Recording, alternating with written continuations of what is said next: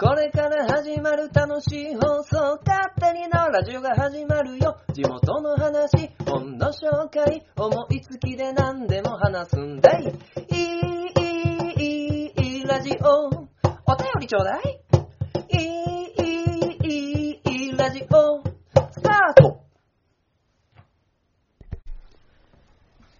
いやね、あの、毎回毎回ね、あの、ラジオを撮るときに、いやー、今回何喋ろうかな、みたいなね、感じで考えてて、まあ、結構ね、思い浮かばないことってね、よくあるんですよね。あー、何喋ろう、何喋ろう。で、今回の場合は、まあ、あの、この前半でやる話っていうのと、まあ、あの、読む本、読む本紹介する本っていうのは決まってたんですけど、オープニングが決まらない。何喋ろうかなと、まあ、ずーっと結構悩んでたんですね。まあ、これでも意外とね、えー、私考えておりますので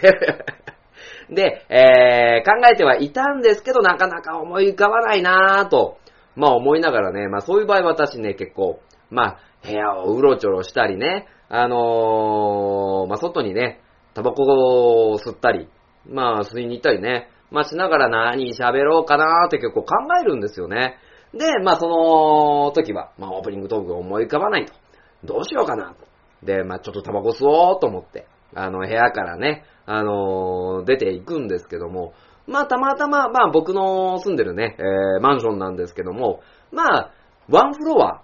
に3部屋あるんですよね。で、ワンフロアに3部屋あって、えー、まあ両サイドの部屋に関しては、あのーまあまあ、端なのでね、まあ廊下側に窓はないんですけど、真ん中のお部屋はですね、廊下側にあの、窓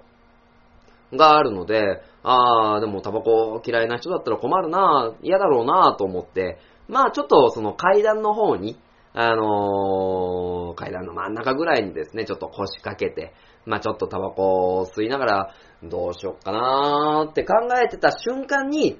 まあふとね、えー、足元の、足元にいた、あのものとですね、目があったんですよね。えー、まあ何と目があったかっていうと、まあ、クワガタですよ。クワガタ。ま、前回ので、あの、オープニングでもね、クワガタに起こされたなんてね、あの、話をさせてもらったんですけども、まあ、あの、クワガタに起こされて、えー、なんか、どうしようみたいな話を前回したんですけども、まあ、まさかのですね、えー、今回のオープニングも、クワガタでございます。ね、あのー、クワガタと、まあ、目が合いまして、で、えー威嚇されまして、あー、どうしようかな、こいつを。って思った時に、えー、まあ、部屋に戻りまして、えー、ティッシュペーパーを持ってきまして、えー、クワガタを捕獲しまして、えー、そのクワガタの、ね、虫かごにクワガタを入れまして、威嚇されまして、なんと我が家のクワガタ4匹になりました。勝手なラジオ第94回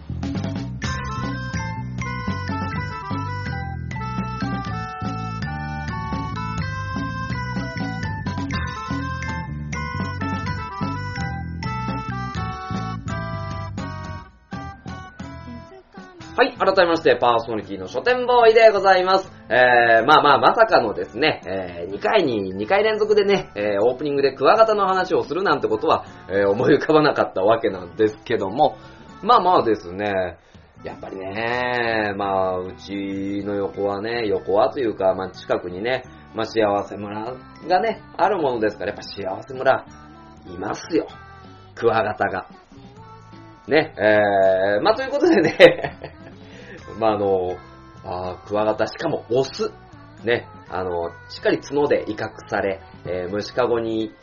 入れたらですね、まあ一匹オスのクワガタがね、悠々とゼリーなんかがね、こう、あーん、あーんって食べてたんですけど、そのね、まあ普段開けられないドアが急に開き、で、新しいクワガタが投入され、で、そのクワガタは、あの、なんていうんですか、土の上にちょっとした木なんてのがあるんですけど、その木の下にですね、思いっきり、あの、木が揺れるような勢いでね、あの、どんどんどんどん潜ってったんですけども、まあ、興奮してたんでしょうね。えー、まあ、そんなこんなでね、えー、2週にわたってクワガタの話をしてしまったという、まあ、ことなんですけども、まあ、今回ですね、えー、何を喋ろうかとえー、思ったんですけども、まあ、今回ね、前半で喋る話、まあ、えー、まあ、タイトル言っちゃいますけど、夏の大懺悔スペシャルっていうことでですね、まあまあ、あの、この前、まあまあ夏の危険生物みたいな話をさせていただいたんですけども、まあ、それから、まあちょっとね、あの、お盆を挟みまして僕もお休みがありましたので、まあいろいろ、まあ、ね、家族でイベントと、あったんですけども、その中で、あの、懺悔をするようなね、エピソードが結構ありましたのでですね、えー、ちょっとね、やらかしたっていうね、懺悔をさせていただこうかなと思っているのと、あと、まあ毎回ですね、本の紹介をさせていただいてるんですけども、えー、敗者の想像力。まあやらかした僕は完全敗者なんですが、えー、敗者の想像力、えー、という本をですね、えー、紹介させていただこうと思っておりますので、えー、皆様最後までよろしくお願いいたします。では、始めて参りましょう。この番組は愛知県東海市に住むま書店ボーイが勝手にお送りするラジオです。スタートしまーす。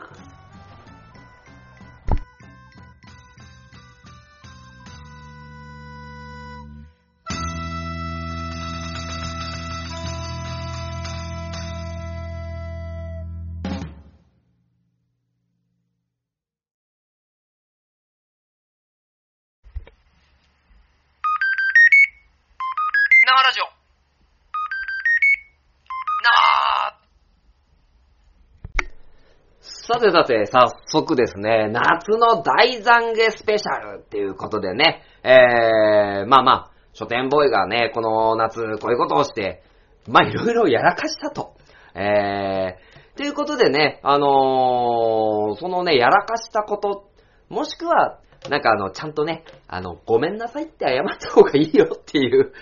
ことをですね、ちょっといろいろ話していこうかななんて、えー、思っています。ね、えー、まあいろんな人に、まあいろんな 迷惑、笑える範囲だとは思うんですが、まあまあ、そのね、まあ、僕のね、あのー、なんて言うんですか、あの、モットーっていうのはやりすぎぐらいがちょうどいいっていうことではあるんで、まあそういうところも、まあ、起因としてあるのかなと、えー、いうところでですね、まあね、一つずつ話していこうかななんて思っております。ね、えー、まあいろいろね、やらかしましたよ。これね、数数えるとね、まあ6、7ぐらいあるかな。ね、えー、ちょっと頑張っていきまーす。ね。で、まず、一つ目ですね。えー、君の名は事件。君の名は事件。ですね。えー、まあまあ、君の名は、まあ、ご存知の通りね、2016年に大ヒットした映画で、まああの、僕もちょっと興味あったし、奥さんも結構見たいななんていうことがあったんですよね。まあなので、まあちょっと休みのね、あった日、余裕のあった日に、まああの、君の名を借りてこようと、えー、いうところで、まあ近所のですね、あの、ツタヤに行きまして、まあ君の名はを借りてきたんですよ。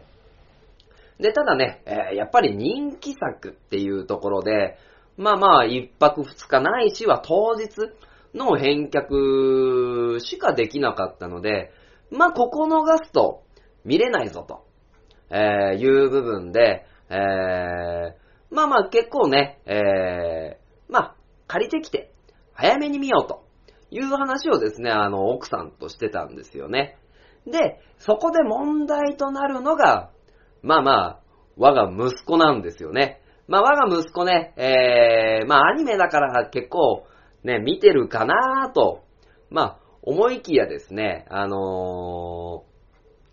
ー、なんて言うんですかね、やっぱり初めの方は、なんか、見てたんですけど、途中でこれ面白くないね、パパ、ママ、みたいな感じでですね、あの飽きてね、えー、話しかけてくる、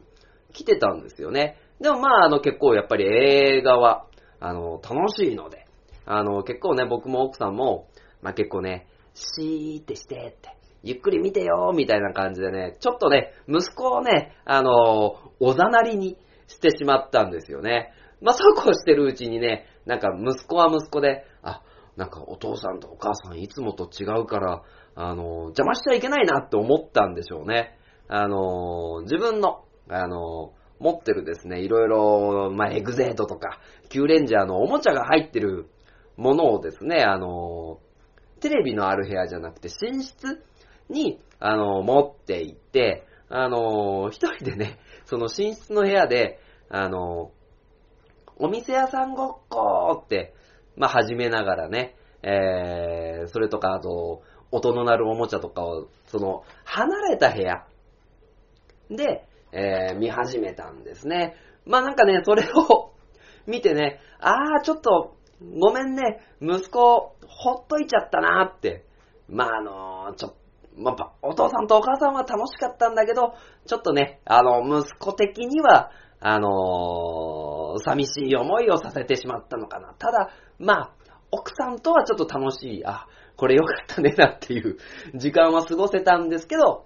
まあそのね、まあ大体夕方の5時ぐらいから見始めたんですけど、その間ね、えー、まあずーっとほっぽりっぱなしじゃないですよ。途中ね、あのー止めたり、まあしながらね、あのーおーいっつって、何やってんだ？何屋さんなの？みたいなね、話はしてたんですけど、まあ結構息子はね、えー、気を使って、あのー話しかけないようにさせちゃった、気を使わせちゃったというところで、えー、息子よ、ごめんなさい。お父さん、反省します。っていうことがありました。はい、あの、まあ、今ね、グキって効果音になったんですけど、まあ、あの、一つ懺悔するごとにね、あの、腕を一本折られるっていうシステムなので、なんちゅうシステムだよ。ね。え ー折られていくんで、まあまあ、終わる頃にはですね、あの、僕の、あの、体中の骨という骨がなくなってしまうんじゃないかなと、えー、まあ思ったりするんですけど、まあ、こんな感じでね、あの、どんどん骨がなくなっていくシステムです。まあ、ということでね、あの、いや、こんな申し訳なかったなっていうのを話していくっていうことで、えー、皆様趣旨はご理解いただけましたでしょうか はい、ということで、まず第1話、えー、君の名は、事件でございました。で、あのーその後ね、えー、その事件にですね、まあ当然別日なんですけど、まあ毎回ですね、あのー僕の友達の秀和くんがですね、同級生、中学の同級生なんですけど、まあ夏と冬に、えー、飲み会を、えー同窓会ですよね。同窓会を、まあ、開いてくれて、まあ、毎回参加しているんですよね。で、あのー結構、まあまあ、楽しくて楽しくて、えー、ついついですね、騒ぎすぎちゃう。ね、あの、お店の人も結構、なんか、おっさんたちうるせえな、みたいな感じで見てたのかなっていうことを思うんですけども、まあまあ、その中で、えーその時は男5人、女の子2人ぐらいいたのかな。で、あの、ちょっと書店ボーイさんね、あの楽しくて楽しくて、で、その飲み会っていうのは結構フランクな、あの飲み会でね、あのまあまあ年齢も、まああの、30過ぎた女性淑女なんで、ん若干の下ネタ大丈夫だろうみたいな。あの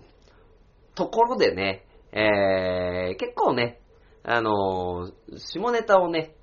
まあ、言っちゃってたんですよ。ね、えー、で、まあまあ結構ね、輪をかけてね、下ネタを言うものですから、まあ最終的にはですね、まあまあ、女の子に睨まれてるわけですよ。ね、えー ね、あのー毎回ですよ。毎回言っちゃうんですけど、なぜかその日はですね、あのーこのなんか会話の、あ、ここまでの下ネタだったら大丈夫だろうみたいなラインが、えー、つかめずに、若干やりすぎたようで、あのなんかね、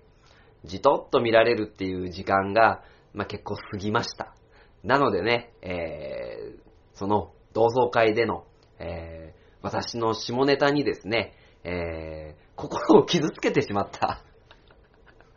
ね、傷つけられてしまった方、えー、申し訳ない。えーできれば次からも呼んでください。ごめんなさい。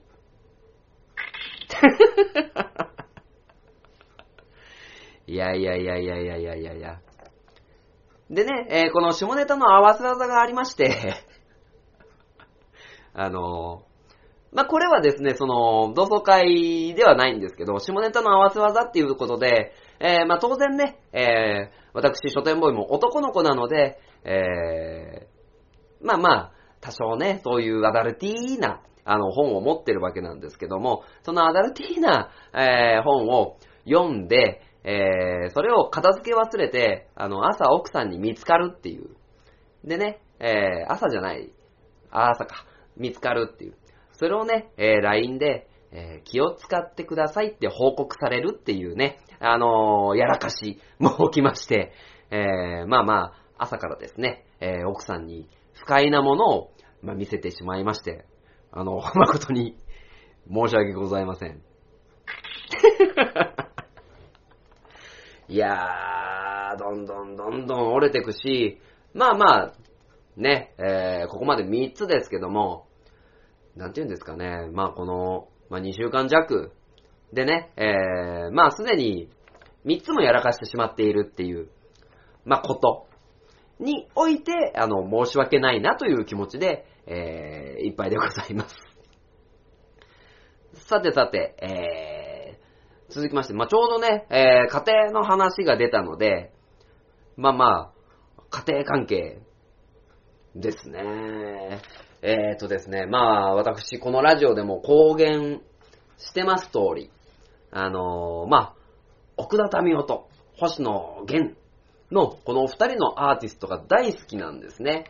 でね、あのー結構ね、昔勝手にクレジットカードをね、まあそんな大きい買い物はしてないですけど、えー勝手に、あのね、えークレジットカードを使って怒られていて、えーもうクレジットカードを取り上げられたっていう、まあ過去があるんですけど、まあね、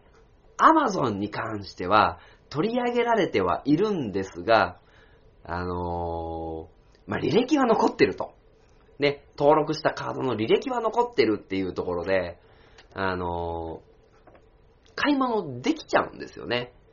で、えー、これをまたですね、あの、8月16日に、まあ、あの、星野源さんのですね、あのー10ヶ月ぶりの、あのーシングルが、あのー発売するという情報を得まして、まあまあ、奥さんに内緒でね、それを Amazon でポチッとしちゃったんですよ。でね、あの、これはちゃんと、事前に言っておけば、まあ奥さんもですね、鬼ではないので、まあまあ、いいよ、つって、あの、言ってくれるんですけど、買ったはいいけど、買ったことにね、えー浮かれてしまって、あの、送られた当日まで、あの、奥さんに伝え忘れてしまい、ね、えー、まあ物が届いたわけなんですよね。でも奥さんね、一言、ね、あの、CD 届いてるよって。なんで黙って買うの？みたいなことをね、えー、言われまして、まあ、まず気分を害したことに申し訳ございません。はい。あの、ちゃんと言っとくべきだったと思っております。そしてね、えー、9月24日に、あの、奥田民生さんの24日だったかな？何日だったかな ?9 月。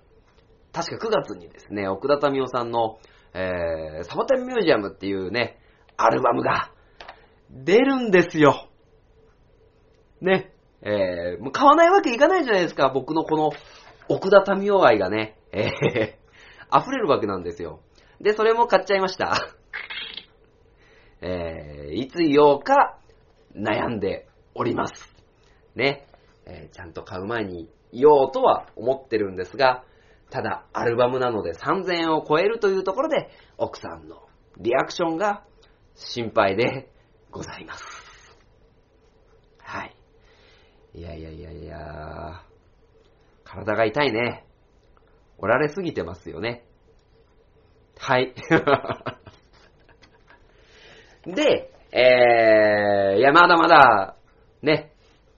あるんですよね、懺悔が。で、まあ、またね、ちょっと息子関係に戻るんですけども、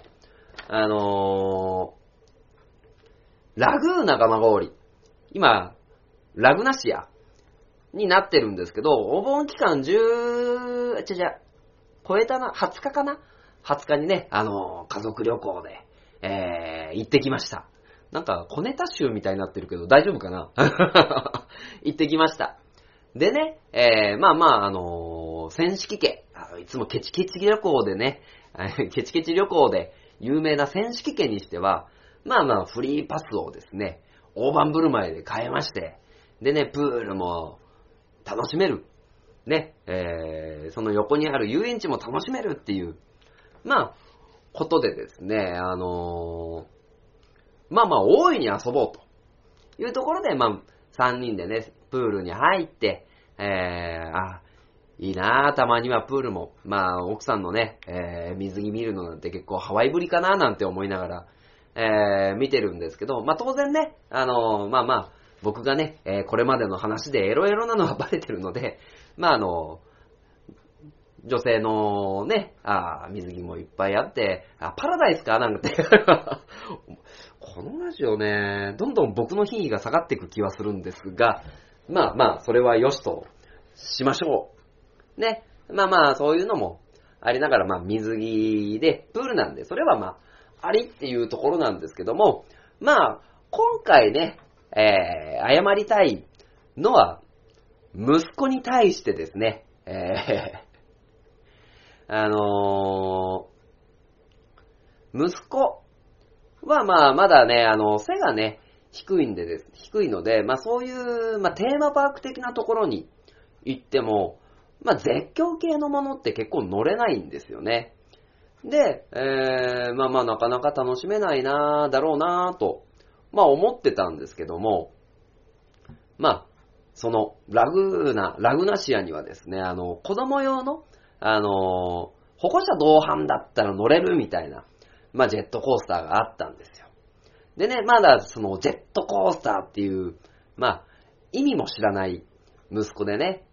まああの、なかなかね、初めは見てて怖い怖いなんて言ってたんですけど、まあその、息子が乗れるところでね、まあまあアトラクションが結構いろいろあるわけですよ。まあ汽車とかね、汽車乗りたいとか。で、まあちょっとね、ぐるーんとその建物が回るバイキングの、その、うーって怖くならないようなやつ。んまあ、うーってなるのはちょっと若干気持ち悪くなるんで僕も乗らないんですが、あのー、まあ、それの子供でも、まあ、平気な、あのー、本当に遊戯的なやつに、まあ、乗って、で、おーお、ちょっと息子よって、これ乗れるよって、一緒に乗ろうよって、あの、保護者同伴で乗れるジェットコースターに息子を促したわけなんですよね。で、まあ、ちょうどいいタイミングで、まあ、息子まだ背が低いので、この、やっぱりね、このガーン、ガーン、ガーン、ガーン、ガーン、ガーンっていうのを見ちゃうと、まあ、息子は怖がるので、まあ、見られたらなんか嫌がってやめちゃうかなーっていうのも思ってたんですけど、まあ、あの、いろいろな妙でね、あの、まあ、ちょうど階段の下からそのジェットコースターに乗るところが見えないみたいな状況がうまく続いて、あの、その僕とね、息子の順番が回ってくる時には、もうそのまま階段の上に上がってジェットコースターのところに乗るわけですよね。で、乗って、これどんなのなんだろうねって息子と喋ってて、まあ、いざ始まるわけなんですよね。で、まあもうジェットコースターなんて知らない、なんか早いのなんかすごい怖いっていう臆病な、まあ息子なので あのまあ、何も知らずに乗るわけですよ。で、えー、乗りました。ガシャンって閉めます。カンカンカンカンカンカンカンカンカンカンって上がっていくまでは息子は楽しそうでした。でした。で、一番上までカンカンカンカンって、あの、乗り終わって、って。まあ子供用なんでそんな速くないですけど、やっぱり G がかかって、うーうーうーってなるわけなんですよね。で、まあまあ、あのー、その間ね、えー、息子を見てたらですね、もう完全に顔がですね、真顔。真顔なんですよね。で、真顔で固まり、固まったまま、最後、プシュー、くん、くん、くん、くんって、まあ、終わって、あ、もうスピードが出ない。で、まあ、落ち着いた時に、ファッと我に返ったんですよね。でしょうね、息子が。大嫌いこれ大嫌いっていうことを涙目で言いながら、まあその、戻って、えー、まあその安全バーが上がって、またーっと、お母さんの方に駆け寄る息子を、まあ見て、あの、あー息子よ、怖かったんだな。でも、初めてのジェットコースター二人で乗れて、お父さん楽しかったぜ、みたいな感じになって、えー、楽しめました。まあまあね、あの、子供の初めてに体験するっていうのは、えー、楽しいですね。でも、ちょっと怖いよとは言っとけばよかったなと、反省しました。でね、えー、これね、あの、愚気にならしません。というのも、この後、あの、僕は同じジェットコースターの大人向けので、あの、報いを受けるからなんですけども、まあまあ、そうこうしてるうちに、息子が寝ちゃった。で、奥さんもまあ、日に当たりすぎて、ちょっと体調が悪いから、まあ、あの、お父さん遊んできてと。ね、あの、ジェットコースターなんか、ね乗らないでしょ？行ってきてよっていう話をされて、あ、そうだなさっき息子と乗ったジェットコースターも楽しかったし、あの、一緒にジェットコース、ジェットコースター、あの、乗ろうと。まあ、思いまして、で、ジェットコースター乗るんですよね。で、その、ラグーナにあるジェットコースターの種類っていうのが、まあ、あの、小型なんですよね。で、えー、まあまあ全部で4人しか乗れないジェットコースターなんですけど、あのーまあだからですね、あのーまあまあ、あの、ちょっとずつ進んでいくんですよ。で、あのー僕、一人で悩んでる、並んでるんですね。でも周り見ると、まあ男の子のグループ、女の子のグループ、カップル、ファミリーとかね、えー、一人っていう人はね、いないんですよ。でね、あの、まあ、4人乗りだから、ジェットコースターだから、で、僕の後ろは、えっ、と、カップルだったかなカップルだったんで、ああ、じゃあこの人たちと一緒に乗るんだろうなぁと、まあちょっと思ってたんですよね。で、えー、まあどんどん進んでいきます。で、店員さんが、あ、じゃあ何人ですか？何人ですか？みたいな話をしていきます。で、ちょっと不安に思ったのが、えー、二人組が乗った時に、その後ろの二人組を乗せなかったんですね。乗せなかったので、あのーあれ？もしかしてこれグループごとに乗っけるのかなってちょっと、ちょっと思い始めたんですよね。あのーで、これ、もし一人乗ることになったらやばいなー。超恥ずかしいなーでももう、並んでるんで、あのジェットコースターに、列に。で、もう引き返せないんですよ。で、えー、なので、まあ、どんどんどんどん進んでいくわけなんですよね。何人ですか ?3 人です。何人ですか ?2 人です。みたいな話がどんどんあって、で、まあ僕の番ですよ。で、頼むから、頼むから後ろの2人組を乗せてくれ。と、心の中でずーっと願ってるわけなんですけども、あの、店員さんに何人ですか？って聞かれますよね。で、1人です。で、まあ、答えるわけです。じゃあ荷物そこのところに置いてくださいねって言われて、乗りました。あれ？あの、後ろの人案内しないな。じゃあ、行ってきてください。はい、あの、もう僕、ジェットコースター、一人ですよ。でね、もう乗ってる最中に、ちょっと、あ、あの人一人だ、みたいなね、声も聞こえてくるような気がしたぐらい、もうそれだけ、それだけああいうテーマパークで、ね、あのー一人でジェットコースターに乗るって行為が痛いわけですよ。ね。あの、こんな形で目立ちたいんじゃないと。まあ、いうことでね、まあ、最終的に、まあ、結果、結果、もう一人でジェットコースター乗ったわけなんですけども、あの、もう、ジェットコースター、わー、わーってなりながら、いやー、これ一人か。戻った時痛えなと思いながら、終わりました。戻りました。えー、もう速攻荷物取って出ましたよね。でも、僕の心に思い浮かんでた言葉はですね、嫌いジェットコースター大嫌いまあ、親子だなって思いましたね。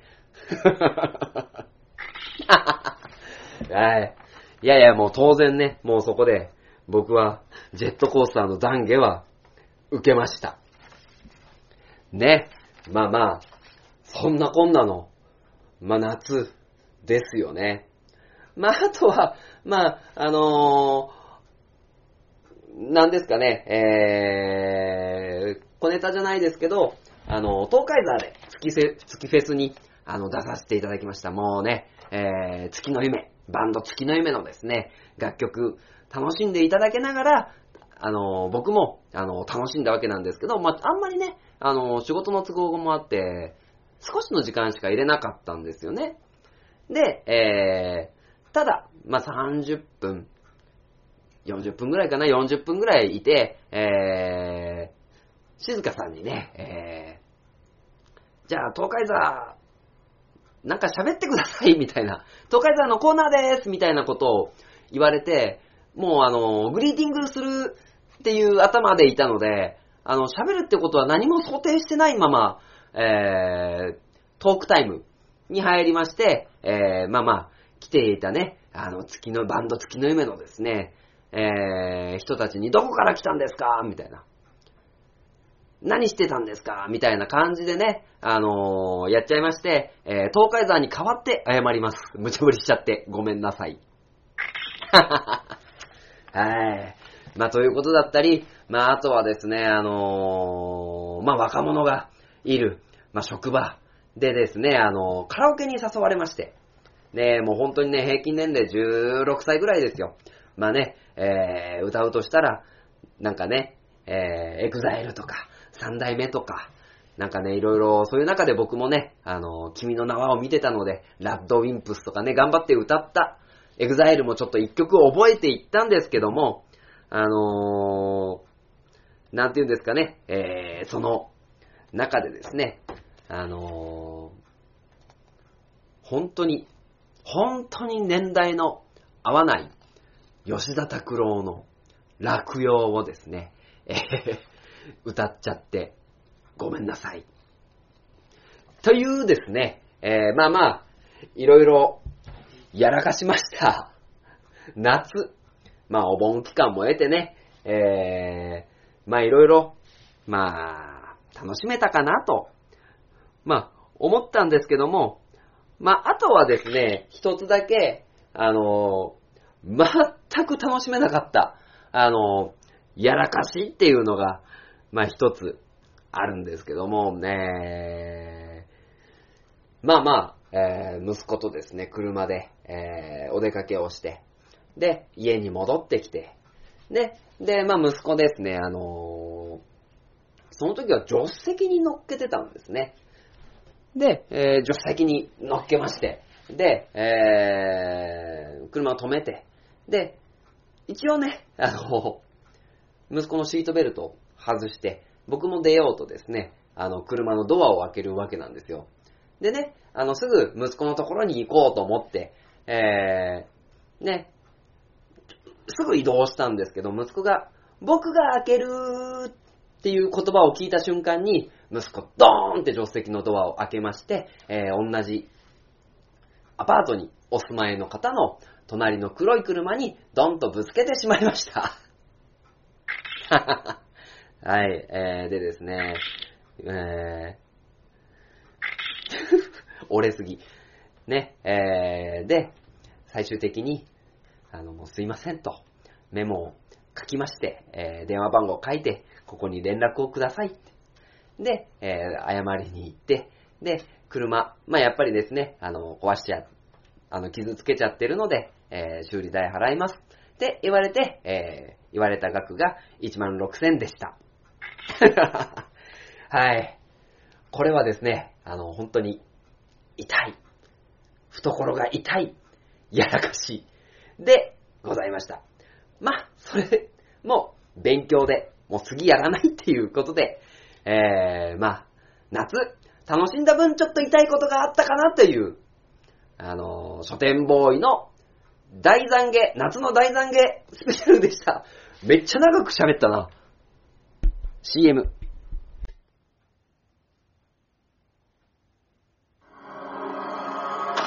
鉄の町愛知県東海市が今危険にさらされている。この街は俺が守る。フラッドイン私は地中深くにある鉄の国パイロニアスから愛知県東海市にやってきた。俺が東海座？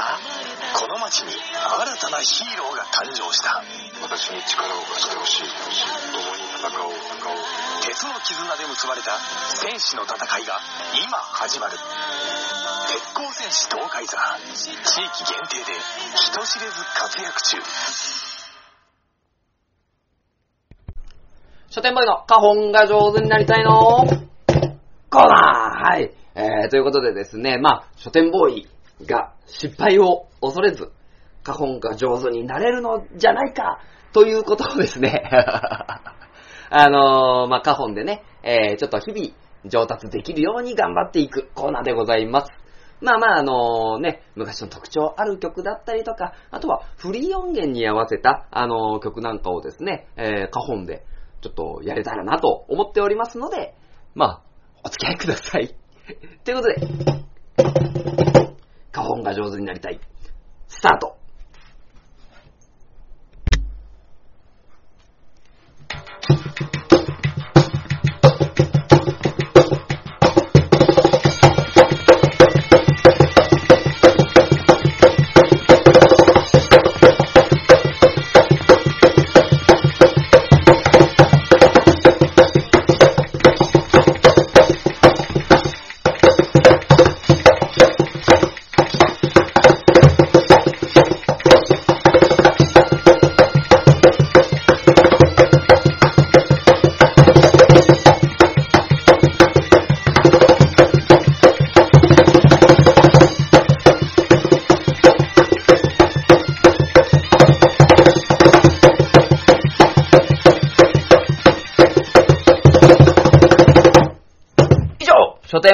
花本が上手になりたいの？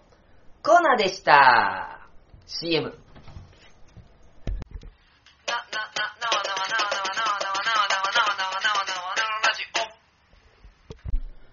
はい、えー、それでは本の紹介でございます。えー、今回ね、えーご紹介させていただきます本は、えー、敗者の想像力、えー、加藤則弘さんという方が書かれた、えー本でございます。加藤則弘さんは1948年生まれの山形県で生まれました。文芸評論家でもあり、早稲田大学名誉教授、えー東京大学文学部、うんフランス文、仏文学科を、まあ、卒業されたというところで、まあ、著書の中にもですね、あの、戦後入門だったりとか、あのーアメリカの影で言葉の古日など、そういった著書が、えーあります。でね、えーまあまあ、この本を、まあ、取り上げたっていうのも、まあ、えー広島、長崎に原爆が落とされて、えー日本が終戦を、あの、戦争をやめた日っていう、終戦記念、終戦の日っていうのが、まあ、あって、まあその、戦争に絡んだものが、あの、お話できたらなというところが、まず、えー一つ。で、そして、あの、前回ですね、あの、まあ、失敗の科学っていう、ね、あの、本を、ま、取り上げさせていただいいた、えー取り上げさせてもらって、まあ、その失敗から学ぶことは多いんじゃないか。まあまあ前回からね、あの失敗だとか、あの敗者敗北だったりとか、あのーそういうところの本がまあ多いかなとは思うんですけども、そこから、あのー何を、あのー得れるのかっていうところがまあ結構ね、個人的には、まあ気になっていたっていう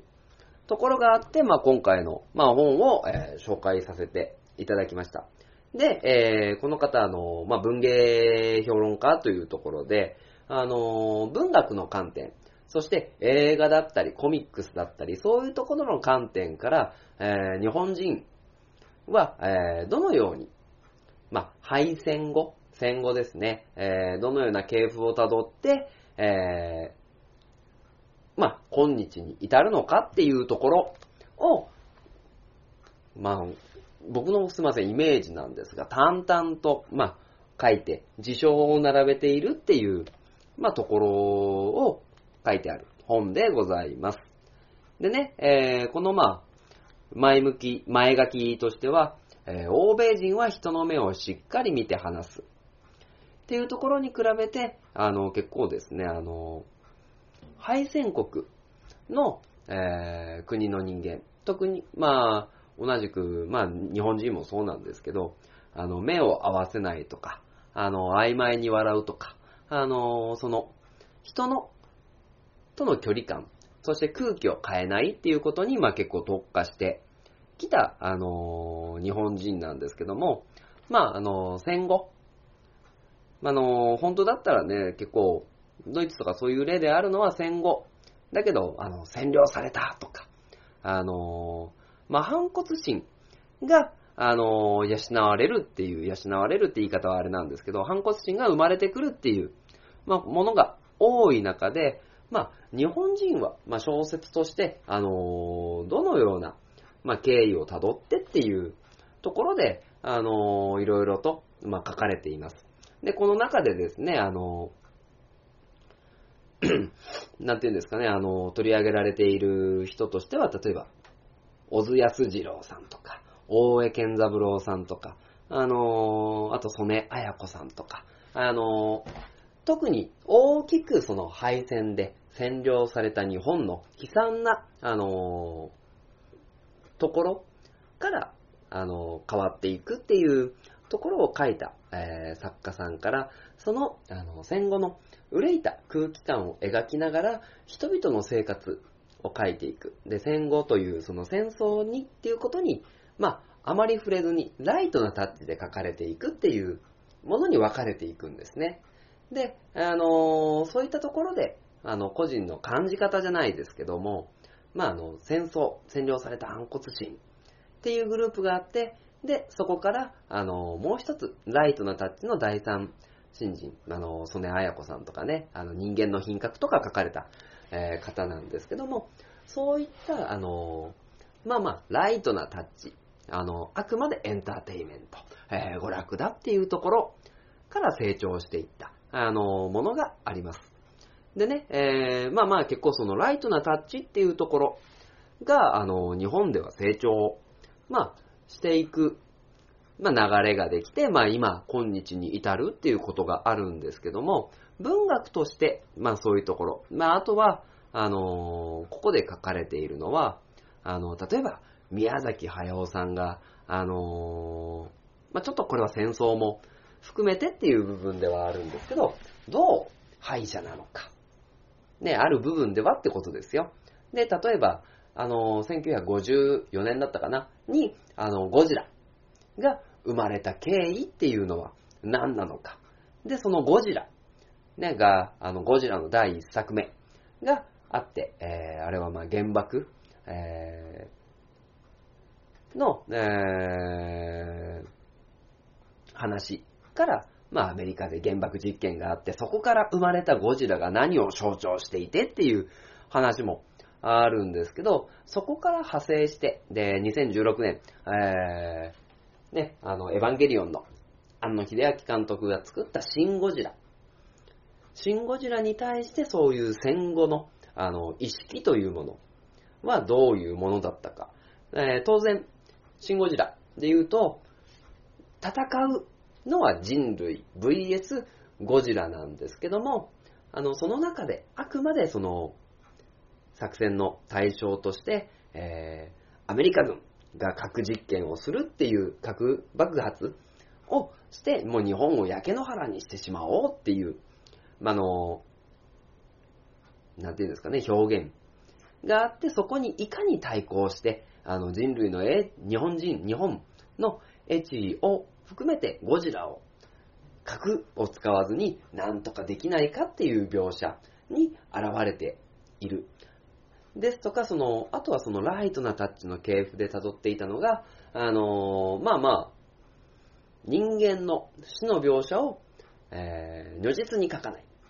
で、あの、作画の中にですね、まあ、例えば人が、あの、ゴジラの津波に、ね、ゴジラが起こした津波に流されてしまったとか、あとはそのゴジラが、あの、発した放射能で人死が出た。ただ、あの、人の死体は映さないとか、あの、血の演出っていうのは出さないとか、あの、そういったところっていうのは、あくまでその、ライトなタッチ、文化的な制限っていうところで、えー、なんて言うんですかね、まあ、表現しづらい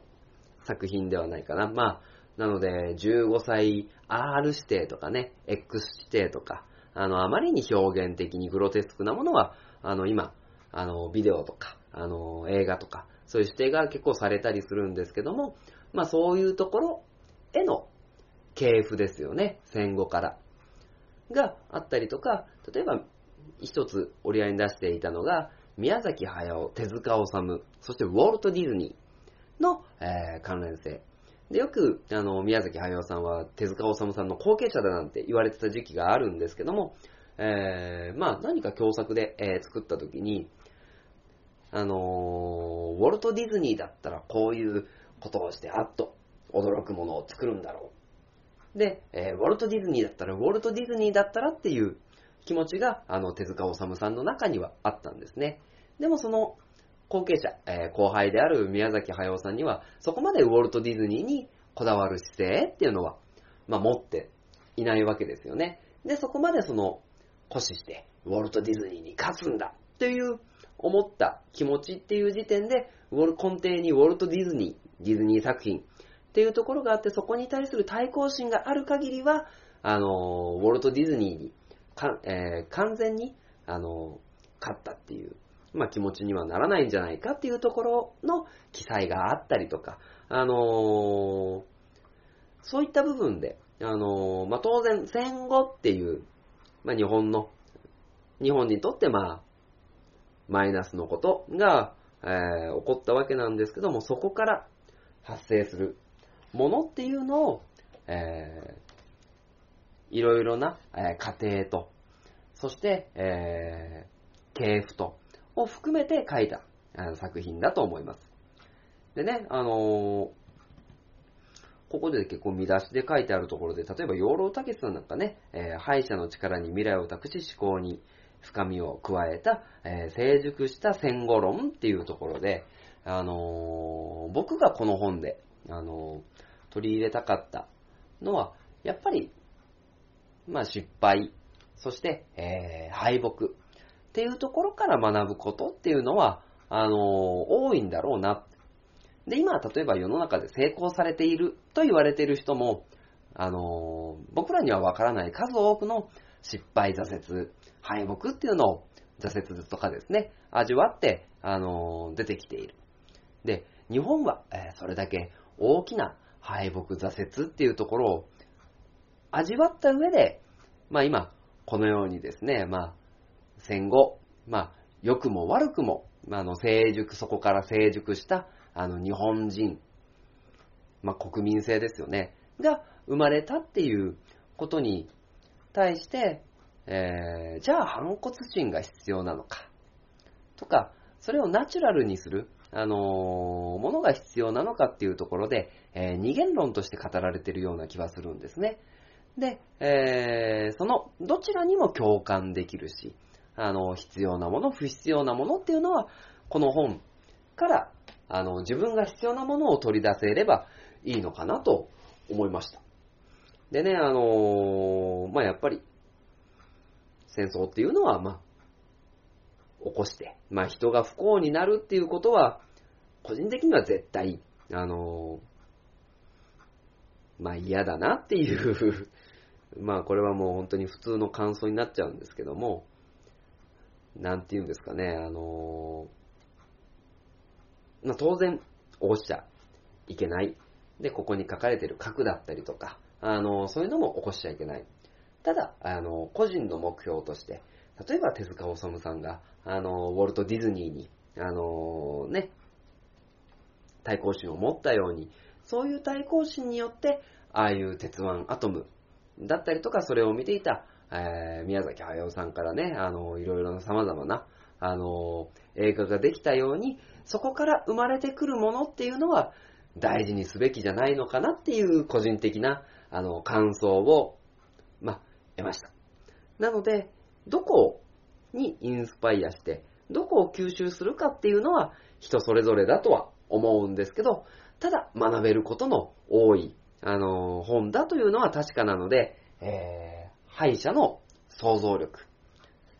えー、加藤則明さんの本をですね、えー、一回読んでみてほしいなと思いましたので、えー、今回、この勝手に縄ラジオの後半の本の紹介で、えー、お勧めさせていただきました。まあまあ、あのー、僕なんかね、まあ、懺悔特集なんかしてるぐらいなんでね、まあ、いろいろ失敗から学ばないとなと、まあ、思う。ライトには思いました。では、エンディングでーす。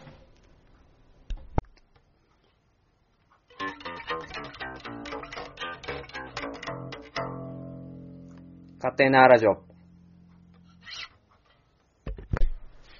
はい。それでは勝手に縄ラジオエンディングでございます。まあまあ、あのー、今回ね、えー、まあ書店ボーイがやらかしたというね、えー、まあ話をいろいろ、まあしたんですけど、まあ結局ね、楽しかったです。まあまあ、やらかしたっていうところをですね、まあ観点にですね、まあこんなことしたよ、みたいな話をしただけなんでね、まあ、書店ボーイの夏休みみたいな話をですね、えー、全身おられながら もう骨バッキバキで動いてないよみたいな感じになっているんですけども、まあそんなこんなでね、まあ楽しくもあり、まあちょっぴりほろ苦い夏休みになったのは確かですね。まあまあその、やらかしたっていうのも、この36の年の夏休みに、まあ何が起こったかっていうところをですね、まあこのラジオで僕は記録を させていただいたわけなので、まあそういうのをですね、なんか、こう、なんかね、年食った時にね、なんか、聞いても面白いのかななんて思ったりはしますけども、まあまあ、このラジオ自体がですね、何か僕がね、あの余計なことを言ってしまい、やらかしたみたいなことにならないように頑張っていきたいと思います。えー、皆さん書店ボーイのね、えー、思い出作りにお付き合いいただき、ありがとうございます。はい、えー、ということで、えー、ここからですね、知多半島のイベント情報をお送りいたします。まず、常滑市、常滑市9月23日、えー、23、23日土曜日24日、えー、日曜日、開催場所はイオンモール常滑セントレア常滑市民文化会館というところで、えー、常滑お笑いエキスポ in 知多半島のイベントがお送りされ、えー、送られます。えー、入場料無料で、えー、入れますので皆様ぜひぜひご参加ください。そして、半田市、半田市9月16日から10月4日、えー、ゴンの秋、ゴンの秋祭りということで、新見南基地記念館及びその周辺で、えー、300本の彼岸花、そして9月23日は彼岸花の結婚式と花嫁行列、えー、9月30日には朗読と朗読と音楽会が行われます。そして南吉堂は街頭紙芝居屋さん、えー、その他各種イベントが、えー、行われますので、皆様ご参加いただいてはいかがでしょうか。そして、東海市、東海市ですね、ふるさと、8月29日、30日、えー、東海市ふるさと市開催でございます。えー、キッチンカーやフリーマーケットなどお楽しみ盛りだくさんのイベントです。夏休みの最後の、えー、盛り上がりに、ぜひともお越しください。そして、えー、まあ、今日ですね、少し今回ですね、少しお話しさせていただいたんですけども、9月3、3日、に、えー、大田川の大屋の広場にて、えー、バンド月の夢が開催する月フェスが行われます。えー、ハンドメイドのですね、えー、お店の出店出したり、えー、いろいろイベント、そしてもちろん4時から、えー、バンド月の夢のイベント開催されますので、皆様ぜひぜひご参加くださいませ。も、もしかもしかという感じですね。はい、えー、そしてですね、えー、私、書店ボーイ、行っている東海ザプロジェクトで、えー、行っている、作っているラジオ番組、鋼のトマト、ハガトマも、えー、今、鋭意制作中、ね、えー、3回まで、えー、放送されておりますので、皆様ぜひですね、ハガトマの方もお願いします。えー、東海ザプロジェクトの、えー、書店ボーイ、そして AD モッチ、で、東海ザプロジェクトのお姉さんリホリホ、そして新加入のヤギッチ。まあ、この4人でですね、楽しくお話をさせていただきます、いただいておりますので、こちらもぜひぜひご参加ください。えー、まあ、ね、本当は、次の第4回で、ね、いろいろとお盆の過ごし方みたいなのを話すつもりだったんですけど、ここでですね、いろいろ喋っちゃって、ごめんなさい。ごめんなさい。はい、えー、というところで、勝手に縄ラジオもですね、えー、これからさらに失敗しながら頑張っていきたいと思います。ということで、この番組は愛知県東海市に住みます書店ボーイが勝手にお送りしたラジオでした。またよろしくお願いいたします。